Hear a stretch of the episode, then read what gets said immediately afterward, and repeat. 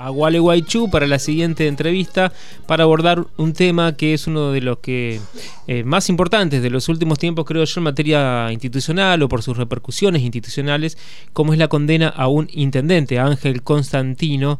Y vamos a dialogar ahora con Andrea Noguera, que es integrante de la red de concejalas justicialistas, ellas concejalas de Gualeguaychú. Buenos días, Andrea, te saluda Alfredo Hoffman por Radio Diputados, ¿cómo estás? Eh, buenos días, Alfredo. Buenos días a la audiencia. Así es. Muchas gracias por atendernos. Bueno, la consulta tiene que ver con un, comunicado que ha sacado la red de concejalas que justamente están pidiendo la renuncia de, de Constantino, que actualmente está de licencia, y además la desafiliación del Partido Justicialista. ¿Es así? es así. Eh, bueno, eh, Cabe recordar también que, en su momento fuimos las primeras también en expresarnos a nivel de lo político, me refiero, eh, desde la red. Eh, posterior a eso surgieron los, los demás pedidos de, del partido provincial y departamental.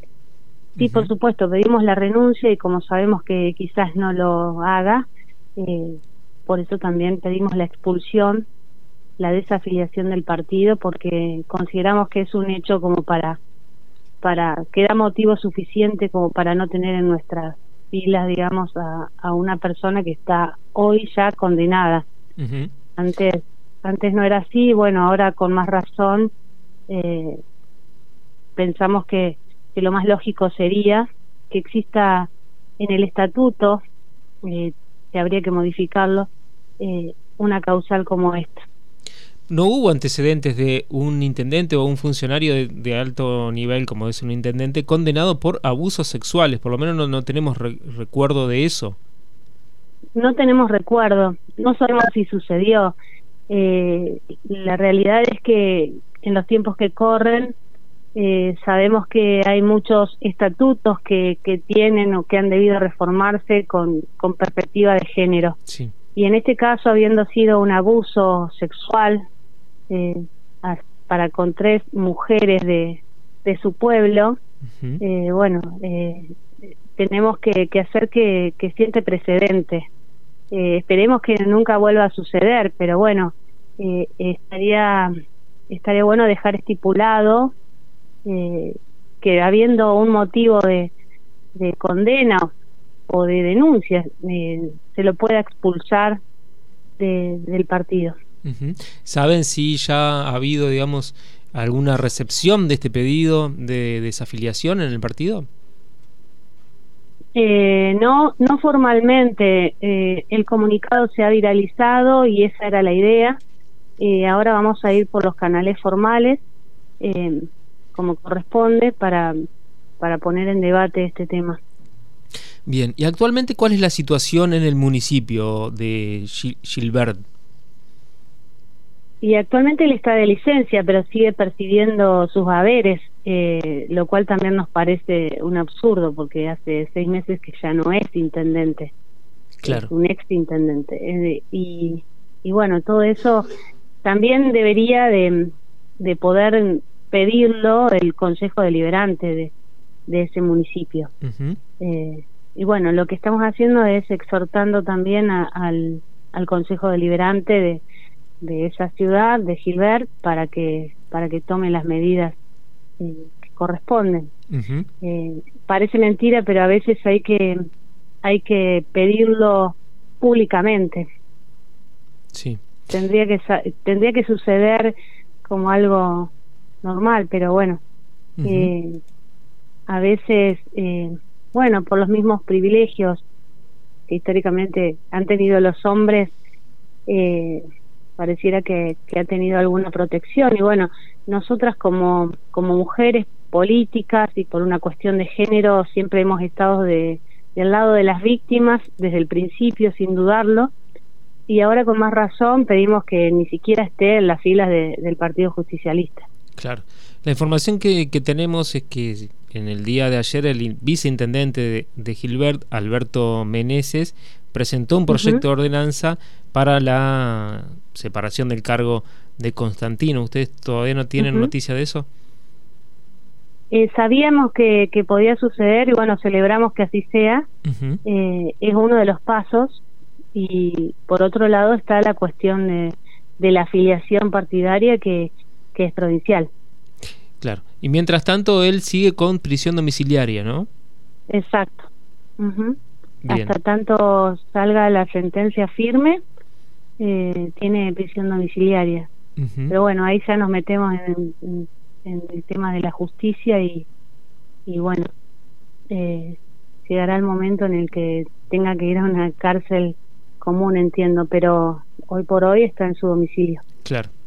Bueno, Andrea, al margen de este caso del intendente Constantino, el intendente de la localidad de Gilbert, ahí en el departamento de Gualeguaychú, la red de concejalas viene trabajando desde hace ya, si mal no recuerdo, un, par de años, ¿no? Las concejalas justicialistas. No tanto, no tanto, no. Contanos un poco sobre la red.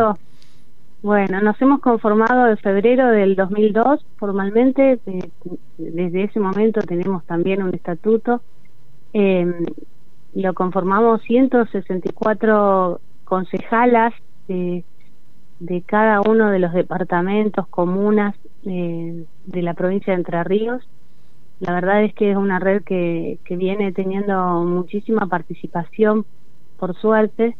Hemos venido para, para irrumpir un poco en la política porque es la primera red eh, provincial eh, de concejalas y la verdad es que estamos muy orgullosas y contentas de que de que bueno de que de que nos, se nos esté teniendo en cuenta como como debe ser digamos. Eh, en, ese sentido nos potenciamos nos venimos acompañando en cada una de, sus localidades. Eh, todas tienen alguno que otro problema ya sea no solo violencia de simbólica política de género sino con la cuestión legislativa también nos nos venimos eh, bueno, compartiendo los proyectos, apuntalando en lo que sea necesario.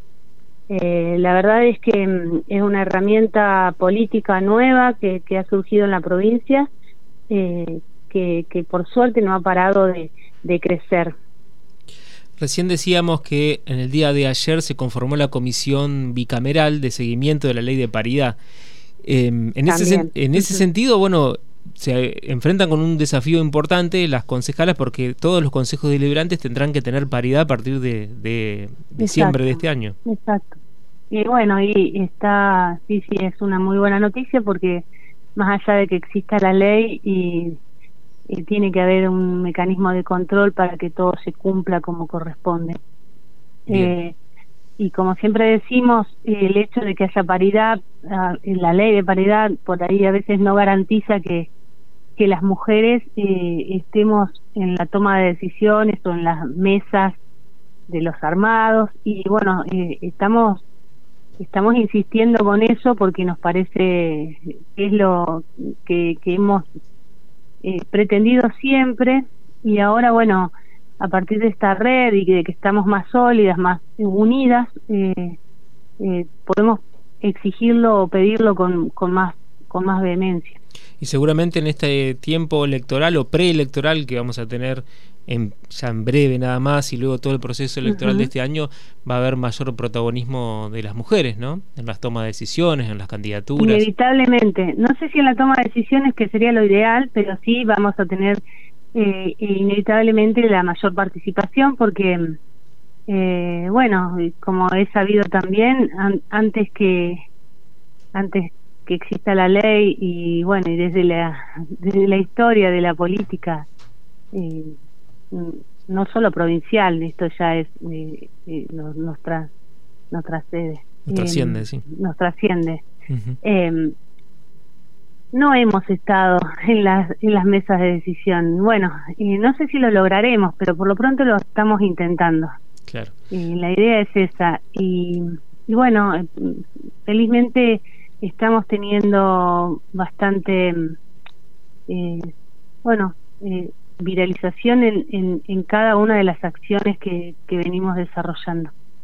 De, por ejemplo, eh, ahora te, te digo la, la última que, en casi todos los consejos deliberantes de la provincia se han presentado los proyectos como en simultáneo los proyectos de resolución acompañando el proyecto del senador Cueder porque también consideramos que es una causa provincial eh, más que importante, eh, que tiene que ver con, con la soberanía de, de, los entrerrianos y bueno, con una cuestión tan sensible hoy como es la, la tarifa eléctrica. Claro. Bueno, Andrea, un gusto realmente y bueno, quedamos a disposición desde Radio Diputados para seguir difundiendo la actividad legislativa de los consejos deliberantes también. Muchas gracias. Bueno, no, eh, gracias a ustedes, muchas gracias por haberse comunicado. La verdad es que el hecho de que, que ustedes también se, se, se, interesen en conocer de qué se trata la actividad de la red, a nosotros nos, nos, nos hace muy bien. Así que muchas gracias y bueno, saludos a la audiencia. Hasta luego. Hasta luego. Ahí hablábamos con Andrea Noguera, concejala de Gualeguaychú, que integra la red de concejalas justicialistas de Entre Ríos. Las voces de los protagonistas en Radio Diputados.